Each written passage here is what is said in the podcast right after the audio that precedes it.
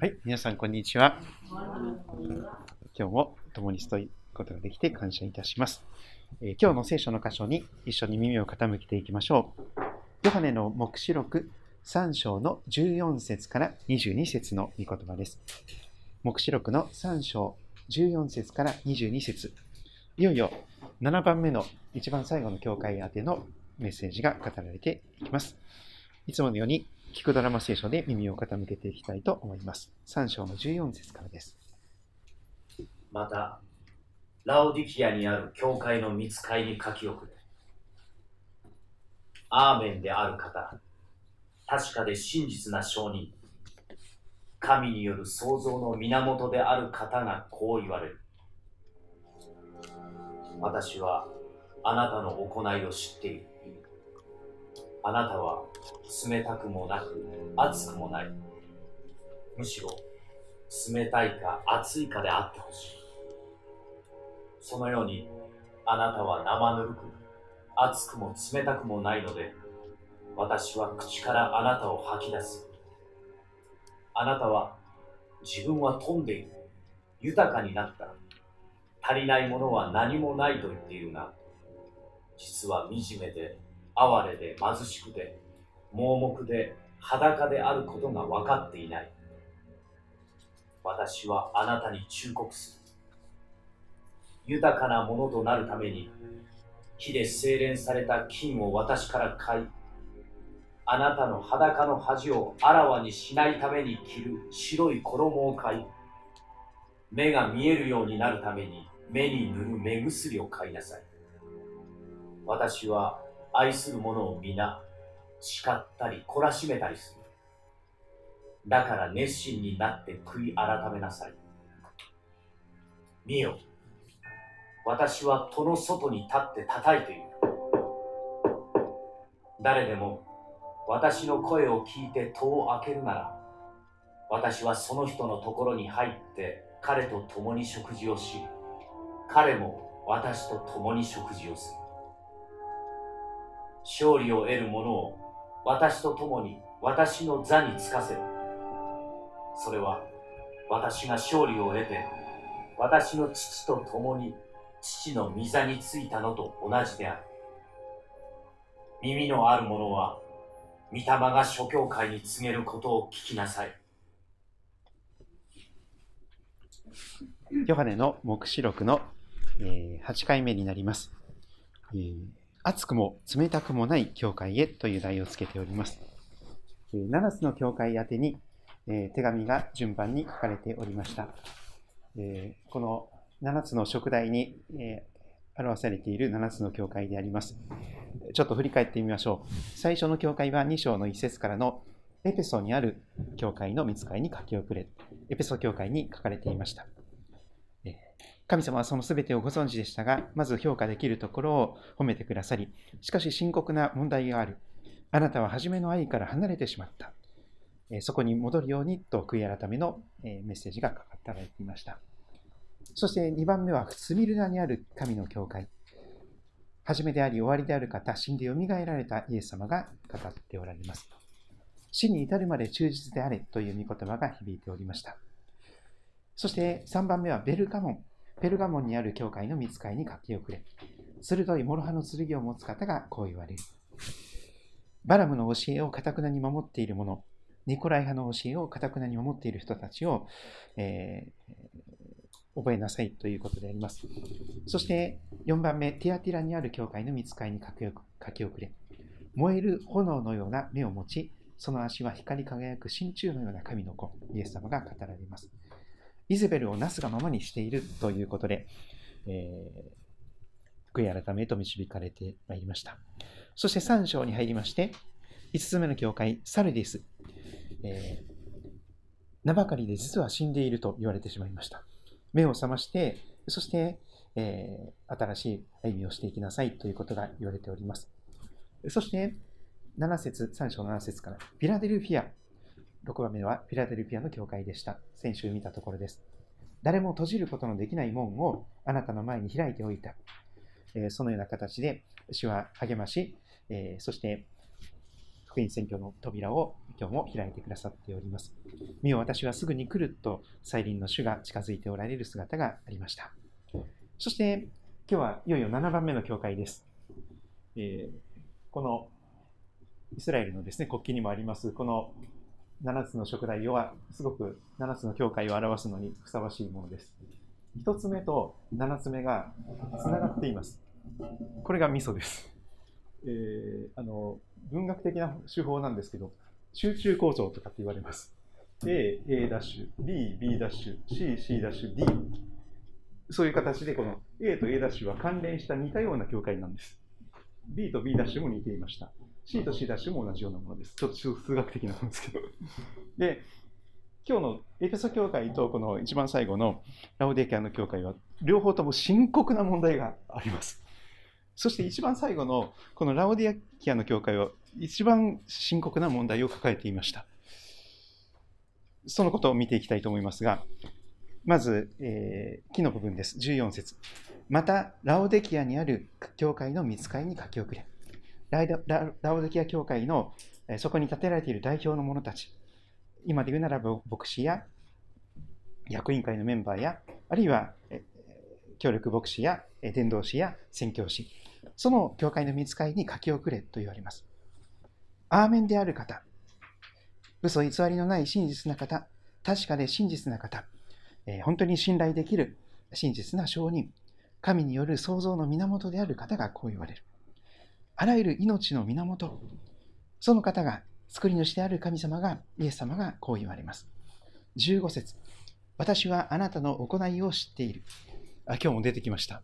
神様はすべてのえー、日常生活でどんな歩みをしているのか、それを全てご存知です。そしてズバリ担当直入にいきなり批判が来ます。あの褒め褒めお褒めの言葉が何もないというところが問題です。あなたは冷たくもなく熱くもないとイエス様は語っていかれます。冷たくもなく熱くもない。むしろ冷たいか熱いかであってほしい。そして16節そのようにあなたは生ぬるく、この言葉はここでだけ使っております。あなたは生ぬるく、熱くも冷たくもないので、私は口からあなたを吐き出すと、非常に強烈な悔い改めへの迫りが出てきます。そのままでいいと思っちゃいけないよ。あなたは生ぬるいので、私はやがてあなたを口から吐き出すよ。厳粛な裁きの警告であります。そこまで言われている教会はなかったんです。もう本当にイエス様が心を痛めてですね、なんとかこの教会を熱くしたいと願うのですけども、どうしてもこう、生ぬるい、熱くもなく冷たくもない状態が続いているという教会であったようであります。それですからイエス様が口からその教会を吐き出すというほどに、え、最終的な警告がなされております。そして17節から見ますと、人間的にどのような状況だったのか、いや、霊的に神様から見てその教会がどんな状態だったのかが明らかにされていきます。一言で言うと裸の王様状態でありました。この世的なものに満足していたんです。自信を持っていました。あなたは自分は富んでいる、豊かになった、足りないものは何もないと言っていると言われています。このラオデキアの教会は、この世的に見るならば、経済的に非常に潤っていて、物質的にも何不自由なく、美味しいものも食べれて、飛んでいる、豊かになった、足りないものは何もない、預金通帳もたくさんお金ありますみたいな、そういう教会だったようであります。自分たちで街道も建てることもできるとかですね、そういうことだったと思います。借金をする必要もないし、全国の諸教会にですね、献金してくださいなんて募る必要もない。自分たちが富んでいて豊かになって足りないものは何もないと、そう自負していた教会であります。ところが、イエス様の目から見れば、実は惨めで、哀れで貧しくて盲目で裸の王様だ裸であることが分かっていないと叱られてしまいます。ええー、という状況ですが、えー、本質を見抜かれる、真実を見抜かれる、え、その、え見せかけだけの外側ではなくて、上っ面ではなくて、その中身をしっかりとご覧になる神様がそうおっしゃるのですから、非常に恐ろしいものがあります。人は上辺を見るが、主は魂の値打ちを図られると聖書ははっきり語ります。人はごまかせるかもしれません。でも神様は、イエス様はごまかすことができないのです。すべてお見通しの方であります。それですから18節非常に具体的に、悔い改めの、迫りを、語っていかれます。まず、私はあなたに忠告する。本当に霊的に豊かなものとなるために、火で精錬された金を私から買いなさいと言われます。火で精錬された金、それは純粋な金です。純金です。本当に価値のあるもの、本当に価値のある、いつまでも残る、そういう財産を手に入れるべきだ。過ぎ去ってしまう、消え去ってしまう、忘れられてしまう。死ぬ時には全部置いていかなきゃいけないようなものを頼りにして、そしてそれにすがって生きているのは全然意味ないことだよと。火で精錬された金、それは死でさえも吹き消すことのできないものでしょう。死の向こう側で受け取ることができる、そういう霊的ないつまでも残る財産を意味しているかと思います。そしてあなたの裸の恥をあらわにしないために着る白い衣を買いなさいというのです。裸の王様なので、それが恥が覆われるための白い衣を買いなさいと言われます。そして、本当に大切なものが見えていない。いつまでも残るものが見えていない。その目が見えるように、はっきり見えるようになるために、目薬を買いなさいと言われます。ラオデキアの周辺ではこの目薬が流行っていたようです。あの目目薬、ね、目に入れるとすごく視力が回復して、えー、そしてちゃんと見えるようになる視力が回復する。そのようなことが言われております。本当にいつまでも残る火で精錬された金、えー、朽ち果てていかないその大切な本当の財産を手に入れなさい。そして裸の王様なので、その恥が覆われるための白い衣を買いなさい。本当に目が見えなければいけない。見るべきものがはっきり見えるように、目薬を買いなさいと言われます。そして19節そこまで辛辣な言葉を言われながら、この教会はものすごく熱烈に愛されています。私は愛する者を皆と語られています。そこでイエス様がどんなにお前たちを愛しているのか分かってるのかと、そういうこの知った激励なんです。私は愛するあなたを全員と言われています。そうです。イエス様はなんと吐き出すようと言いながら、そういうことをわざと言うというのは、本当に愛していて吐き出したくないからなんです。見捨てたくない。本当にせっかく、せっかく救われて洗礼を受けて信仰生活してるのに、なんてことだって。世の光として全然輝いてないじゃない。死の塩として塩気どこ行ったのそういうものを愛しているからこそ叱るのです。私は愛するものを皆叱ったり懲らしめたりする、訓練する。だから熱心になって悔い改めなさいと主は非常に本当に愛を持って真理を語ってくださる方であります。これはイエス様しかいらっしゃいません。私たちはどうしてもこう愛がなくて真理だけ語ってしまうとか そのどっちかしかないような気がするんですね。でもイエス様は愛があってなおかつ厳しいことをスパッと語ってくださる。でも愛があるからこそそれを受け止めることができるのです。愛がない人にいくら正論言われてもですね、もう聞きたくない。聞きたくなくなります。本当にやめてくれというふうになりますが、でもイエス様が本当に愛を持って一番厳しいことを言うことができる、その方であります。本当に愛してるからこそ、嫌われてもいいから、あえてこの厳しいことを言ってるんだよ。わかる？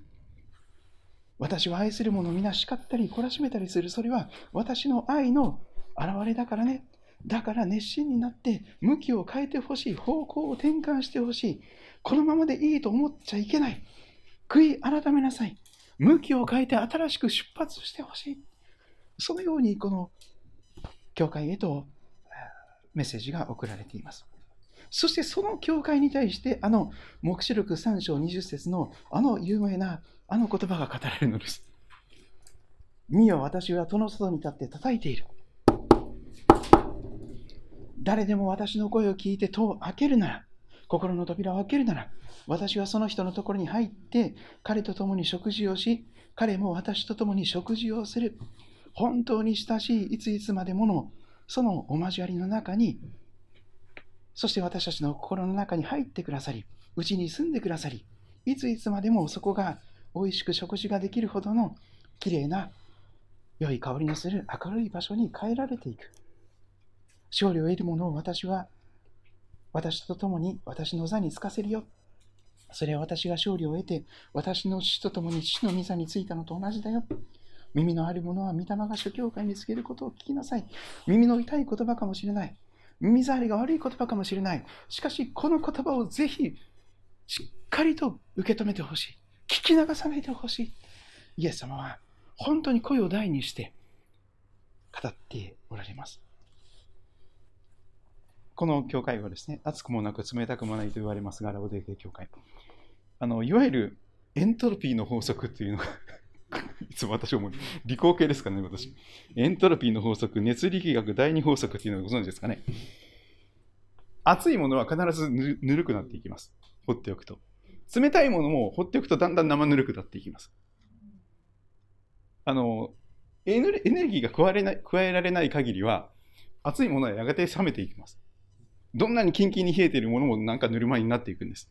それがこの世の物理法則なんです。熱力学と言いますけど。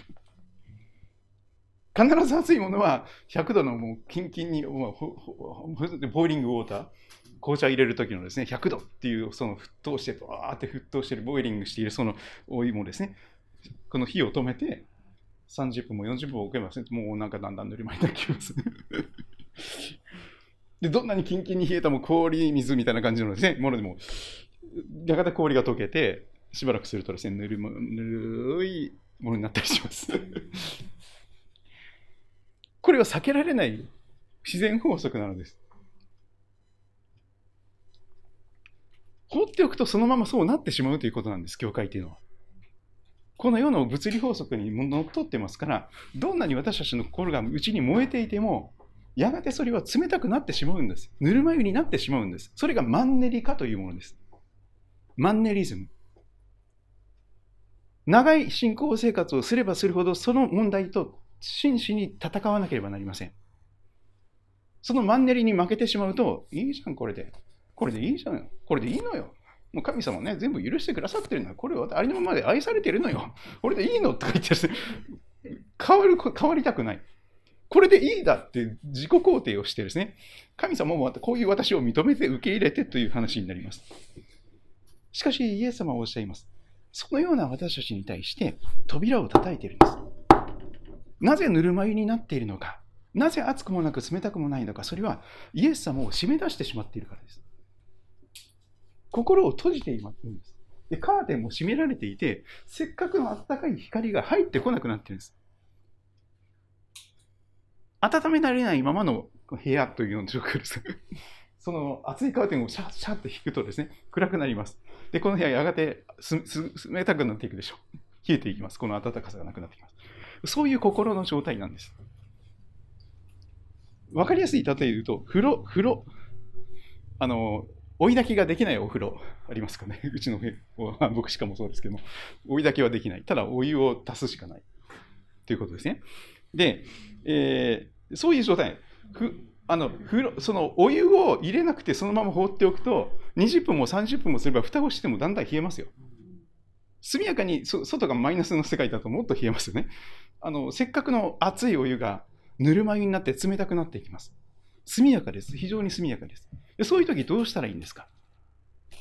熱いお湯をもう一遍蛇口ひねって入れるんですよ。熱を受け続けなければいけません。それが、このマンネリズムに抵抗する唯一の解決方法です。マンネリしてたらどうしたらいいのか。私の心が熱くもなく冷たくもなくならぬくなってしまっていたらどうしたらいいのか。自分の力では無理ですよ。一生懸命火を起こそうと思っても火が起きないですよ。なんかこう、火の、火の、なんか虫眼鏡持ってきて、自分の中をこう燃やそうみたいな、火種を作ろうみたいな。出ませんよ。煙も出ません、多分。唯一の方法は、心の扉を開いて、イエス様の温かい光を、直射日光を受けていく。イエス様自身を心の中に、心の中に太陽として迎え入れていく。その時にもうさんさんと明るく、熱がですね、絶えず熱がイエス様から放出されますから、私たちの心はポカポカになります。本当に温かい。ああ、こんなにイエス様は私のことを愛してくださってるんだ。どうしようもないダメダメだったけれども、それでもイエス様こんな私を知った激励して、いかにかしてこう訓練して、世の光として本当に暗闇の中で輝くことができるクリスチャンに鍛えようとしているのか。知の塩としてその塩気を失うことなく、周りの人に上かきを与えるほどの塩気。これほどのクリスチャンがいるならば、私もクリスチャンになりたいとね、もう周りの人が黙っていても誘わなくても教会に行っていいんですかっていうような状況になる。それほどの塩気を持った、塩気を失わないクリスチャン。それがイエス様が求めている世界標準のキリスト者なのです。世界に通用するクリスチャンというのは世界の光なんです。地の塩なんです。このことでイエス様は本当に心を痛めて、何とかしてこの主の教会を心開かせて、もう一度温かい熱いイエス様の愛を注いで、そして熱く熱くしたいと願うのですけども、しかし、いかんせん日本はですね、世の中全体も冷え込んでいますから、あのそんな簡単にですね、温まりません。温まります。これがあの帰国されてきたクリスチャンがですね、日本の教会に定着しにくい秘訣で、あ、秘訣というか、問題でしょう。日本の教会すごく低い、温度が低いんです。本当に暑い教会ってほとんどないと思いますよ。ないと思います。あの本当にごくわずかな教会が暑さを保って、そして光として輝いて、そして働きをしています。しかし、この杉戸キリスト教会であっても、私たちが心を開いて、このエネルギーの源、エネルギーの塊であるイエス様を、愛の源であるイエス様を全面的に心に受け入れ続けるならば、風呂の寒くなったお風呂の水がですね、その蛇口へ温かい熱湯が入ってですね、こう、もう熱熱いぐらいに ちゃちゃちゃ、熱いです、イエス様みたいな、そういうこう、熱い心が回復されるわけです。それでね、えー、最後にですね、この熱くもなく冷たくもない教会ですが、誰に例えたらいいのかなと思って見ていたあのレンブラントさんのですね、あの宝刀息子の帰郷っていう絵がありますよね。レンブラントさんが晩年に描いた素晴らしい絵です。えー、そしてこれですね、お父さんがいて、そのひざまずいているのは帰ってきた弟息子ですよね、ボロボロになった、ホームレスな状態の息子がお父さんに抱きしめられている姿があります。で、その横にですね、突っ立ってる人がいるんですけども、これがあのお兄ちゃんだと言われます。突っ立って冷たく見つめている人は、距離を取っているこの人は弟じゃなくてお兄ちゃん息子なんです。で、このお兄ちゃん息子がすごくこの熱くもなく冷たくもない教会に似てるなと思うんですよ。旧礼の思いありませんみたいな。伝道したいとも思いませんみたいな。教会の外にいる人とか滅ぼうが知ったことありません。自分たちの教会の中で賛美して、楽しくお交わりをして、えー、そしてこう礼拝をしていればいいんですみたいな、そういう、そういうなんかこう、すごくこう、冷たい教会っていうかですね、冷たいあの心があります。それが証拠にお兄ちゃんは、絶対に弟を探しに行こうとは思わなかった。そこが一番の問題なんです。で、あの、ティモシー・ケラー先生という方が、あのニューヨークの教会で僕会されていましたけれども、えー、先日手に召されました。えー、もう次から次へと先生方がですね、手に召られていますけども、お世話になった先生と。そのティモティモケラー先生がですね、報道する神という題を題の、ね、メッセージをされて、それが本になったりしてるんですけど、日本語にも訳されていますが、あの上の図書館にも入れているんですけども、まだ読んだことがない方はぜひ読んでください。高騰する神。それは、惜しみなく財産をあの使ってしまう神様っていうイメージなんです。で宝刀ってなんかすごい悪いイメージもありますが、要するに財産を惜しみなく使うっていうのが宝刀するっていう意味なんです。で、本当のお兄さんだったらどうするのかっていう話が出てきます。最後の結論でも。それがイエス様の姿なんですけども、イエス様は本当のあるべきお兄ちゃんとして、熱い旧礼の思いを持ったクリスチャンとして、お父さんにこう言うんですよ。お父さん、いなくなってしまった弟息子を何とか見つけて家に連れてきたいですから、少し時間をください。でもどれだけ時間かかるか分かりません。でもどれだけ時間かかっても必ず弟を見つけ出してここに連れ帰ります。それまでお父さん待っててください。惜しみなく時間を使います。そしてお父さん、私がもらえるはずの財産を今ください。そして、どれだけ使っちゃうか分かんないけれども、惜しみなく財産も使って、見つけるまでいくらでもお金使います。見つけるまでどれだけお金使っても構わないです、神様。あ、お父さん、それを許可してください。そして僕は、もう力の限り見つけるまで全力で、すべてを全身全霊で弟を探し続けます。途中でもしかしたら力尽きて死ぬかもしれない。でもお父さん、そのことは分かってください。どうしても見つけて弟を連れ帰りたいんです。それが熱いイエス様のパッションですよ。それがキリストの心です。どれだけお金かかっても構わない。どれだけ時間かけても構わない。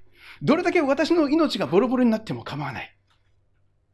惜しみなく時間を使い、惜しみなくお金を使い、惜しみなく命でさえも浪費して、失われた一人を見つけるまで探して、見つけたら大喜びで担いで家に連れ帰ってくださる。そういう旧礼愛の塊がイエス様ですよ。もう熱いパッションで失われている人が一人いても、いても立ってもおられないんですよ。日本はその真逆なんですよ。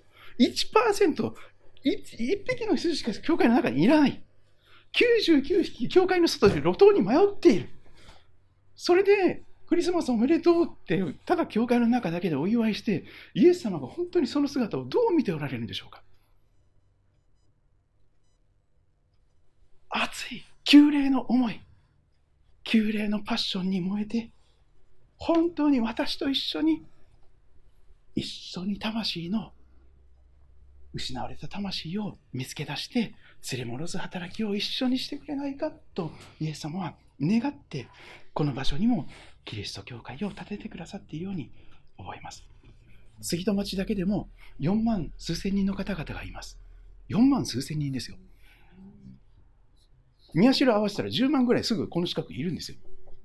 幸手もそうですし、白岡もそうですし、江戸川挟んだ野田の方もそうですし、春日部から都内に向けてのところ、たくさんの人が住んでます。でも、生まれて何十年も教会に誘ってくれる人がいなかったという人がほとんどだと思います。私も20年間誰も教会に誘ってくれませんでした。イエス様の十字架の話なんて聞いたこともない。聖書をプレゼントしてもらったことも、あ、父がプレゼントしてくれましたね。小さい頃に忘れてましたけど。でも牧師牧師になるつもさせるつもりじゃなかったのにとか言われてですね。でも、皆さんの身近なところにも何十年も実はイエス様の十字架の意味がそんなこと知りませんでしたっていうことがおっしゃる方がたくさんいらっしゃると思います。